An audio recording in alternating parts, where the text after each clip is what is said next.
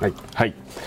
ですね。えっと、ターゲットを絞るためにリサーチの作業は必須だと思うのですが、まあ、そのリサーチの方法がネット書籍、えー実際にその人が行きそうな場所に行くなどたくさんありますが、まあ、リサーチリサーチの方法がたくさんあるんですが、まあ、どれが効率が良くてどれが悪いのかいまいち分かりませんと、まあ、リサーチはどの順番でやると効率がいいのでしょうかということなんですが、はい、まあ、まあ技術的な話の関する質問にこ対する答えはあの12週間通信講座買ってもらうと全部書いてるんですけどその細かいところ細かいところも含めて、こういうのをまさに、ね何をどの順番でっていうのはそこでし、まあ、話してるんですけど、えーまあ、これは6週目のところでがっつりやってるんですけどあのしリサーチって3種類リサーチするんですね、はい。えー商品のリサーチと見込み客のリサーチとマーケットのリサーチ、この3種類がありますでこれ喋るとあの喋りすぎるとあれなんですけどその中で一番あのおすすめしてるのは商品を調べることからですね。商品の内容商品のスペック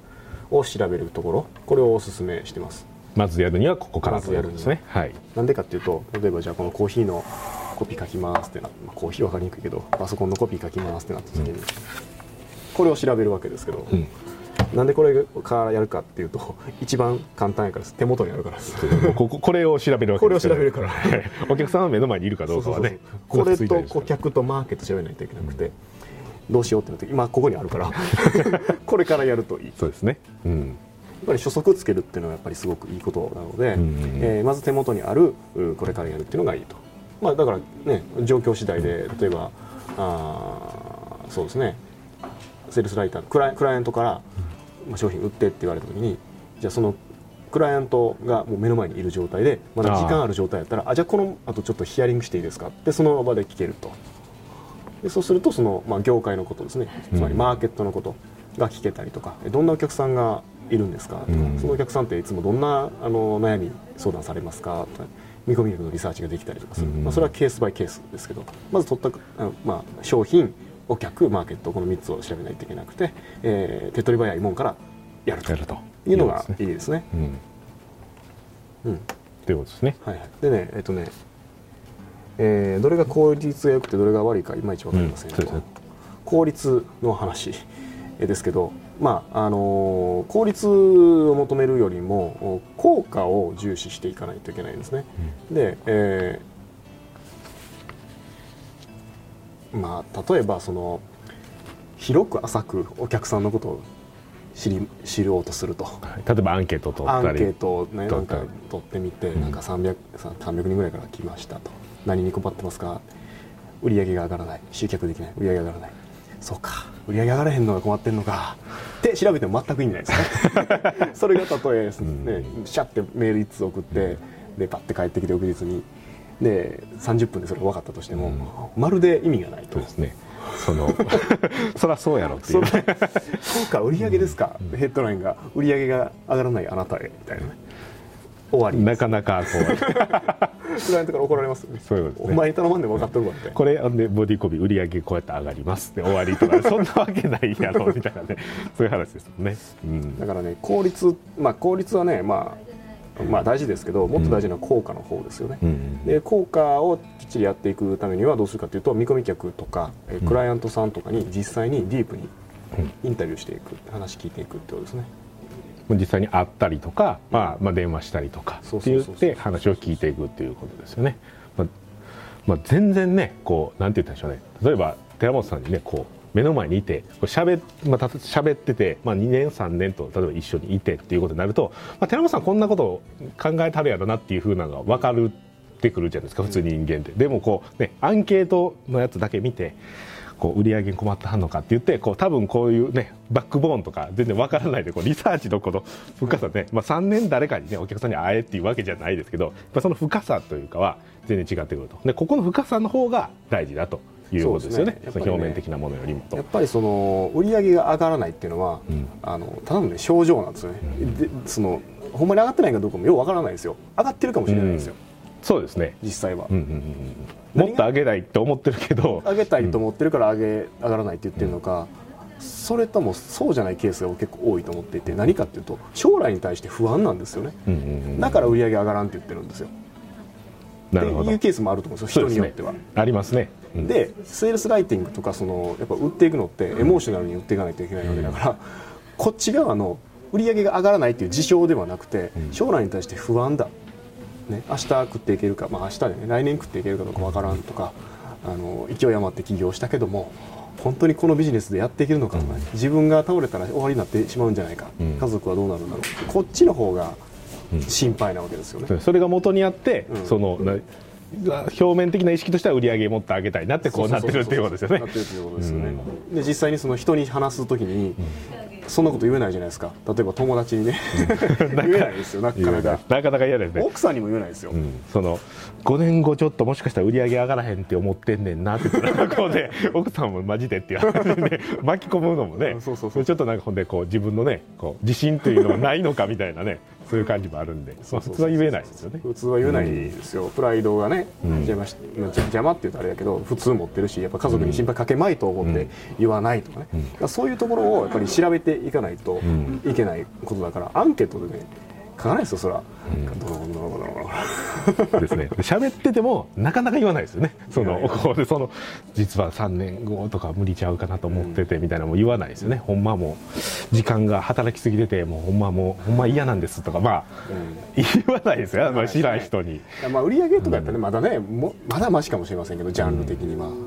あ言いやすいってこと言ですね。いやすいっていうことですね、うん。もっといろいろね、いろいろあるじゃないですか、ね、あると思いますね。悩みとかね、うんそういうのをやっぱ聞いていくには、まあ、効率、ね、数的なものもそうですけど、うん。その深さの方も大事かなと、ということですね。の方が大事じゃないかなという感じがします。ね。そうですね。表面的なことやとね本当にもうなんか雑誌とか読んだりとか、まあ、そのタイトルでどういうのがタイトルになってるのかとか見ればまあまあ大体ね分かるし想像できるんですよね。そうですね、うん。まあ社長さんやったらまあ売り上げ困ってるやろうなって。まあ夫婦関係で困ってんやったらなんかねこうコミュニケーションの取り方がわからんとかって困ってるやろなっていうのは分かるなんとなくは分かるけど子供の教育とかも悩んでるやろなって分かるけどじゃあ実際こうどんなかねこの奥の方でどういうふうな気持ちがあってそれをね出てきてるのそういうこの子供の教育どうしたらいいか分からんっていう言葉が出てきてるのかっていうのは分からないとそのアンケートとかではではですね。絶対わからないですよね。あとはね、あのーそういうふ、まあ、不安とかネガティブな怖い感情とか持ってる、まあ、ポジティブな場合もありますよね。こうなりたいっていう、でそういう人っていろいろ試してるんですよ。そうなろうとして今まで、他にもなんか商品買う以外にもなんか本読んだりとかなんかいろいろやってるってことですよね。まあ、。そう僕らが、まあね、セールスライターが今売ろうとしている商品、例えば売り上げを上げる、ん。えーセミナーがありますと。でそれを、まあ、売りたいと、でもそれ買う人は売り上げ上げたいと思っている人です。将来に対して不安がある人ですと。でその人はあのずっとそれを不安に思ってるんですよ。その思い続けるという。思い続けてるからはい。前からね、なので何をしてるかっていうとうん類似の売り上げ上がります系の商品をいっぱい買ってるわけですよ。今まで散々。他のもの他の他社のものも他社のものを。いろいろ買ってると。だからその購買体験とかもきっちりリサーチしないと、ん。あこれ前買ったやつと一緒や。とかね前見たやつとまた一緒やなとかね、あの前買った時全然効果がなかったからこれも効果ないんちゃうかとか思ってるとかいうことですね。そのジャンルに対して。ジャンルに対して例えば。うん。いうのいろいろまあその売り上げっていうのだけでも今こういろいろ出てきましたけど、まあ、今のだけでもねないですしまだまだいっぱいあるんですけどそういうふうな深深く深く見込み客を深くリサーチしていかないと、まあまああのー他と一緒のコピーになるんで。うんなりますね。なるなる、うん。完全になりますよね。そうですね。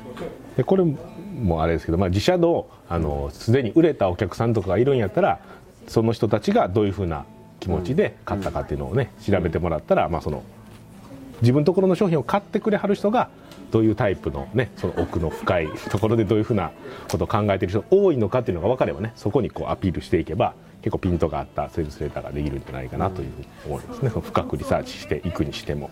うん。うんはい。はい。なんか言おうと思ったけど忘れました、マジっすか？言わなければよかった多分あの12週間あのセールスライティングの中で言ってると思うんですけどあなるほど。何を言おうと思って忘れました？完全に。まあそこはじゃあ残念ということで。残念がるか買っていただく。がっていうことですね。残念なのか買うか。残念がるか買ってそれか持ってる人はもう一回聞くという。もう一回これ言おうとしてたんだ。ということで。答えが分かった方はあのメールください。はい、はい。当たりという。当たり当たりやなと思っておきます。なるほど。これ当たりとも言わない言わない。なるほど。僕はあの中で思っておきます。あそうやったわ、はい。とそう。ですいうことですね。はい、ということで、はい。はい。なんで、まとめると、まあ、深くリサーチしないといけないんであまり効率がどうとかというよりも、ちゃんと深くリサーチするためにどうしたらいいかっていう方な方に意識を向けていただいた方がいいんじゃないかなと。で、実際そうリサーチする時もそれを目的にやっていただくのがおすすすめですと。一つあの、はいごめんなさい補足っていうかまああれなんですけどあの、まあ、目的を持っての中でリサーチではそのアイディアをやっぱ探していかないといけないから何をまあいろいろね目的があると思うんです。いっぱいこう達成しないといけないことがあると思うんですよ。リサーチでしその発見しないといけないこと。でそれを見つける見つける見つける見つけるってちゃんと当たりつけてやっていかないとあの無駄が多いですよね。そういうことですね、まあ、セールスレターを書く、まあ、この例えばもうリサーチする前の段階からこれ多分こういうふうな理由で買ってはんのちゃうかなと思ったらその周辺はちょっときっちりこう調べてやってであ違うなとかやっぱり合ってたと思ったらそこのラインで攻めるとかそういうふうなイメージですよねはいはいということですねはいまあはいということでまとめの途中でねまとめの途中でまとめる途中だったので、まあ、まとまったということで、はい、これであのこの質問の回答は終わりになります。はいはい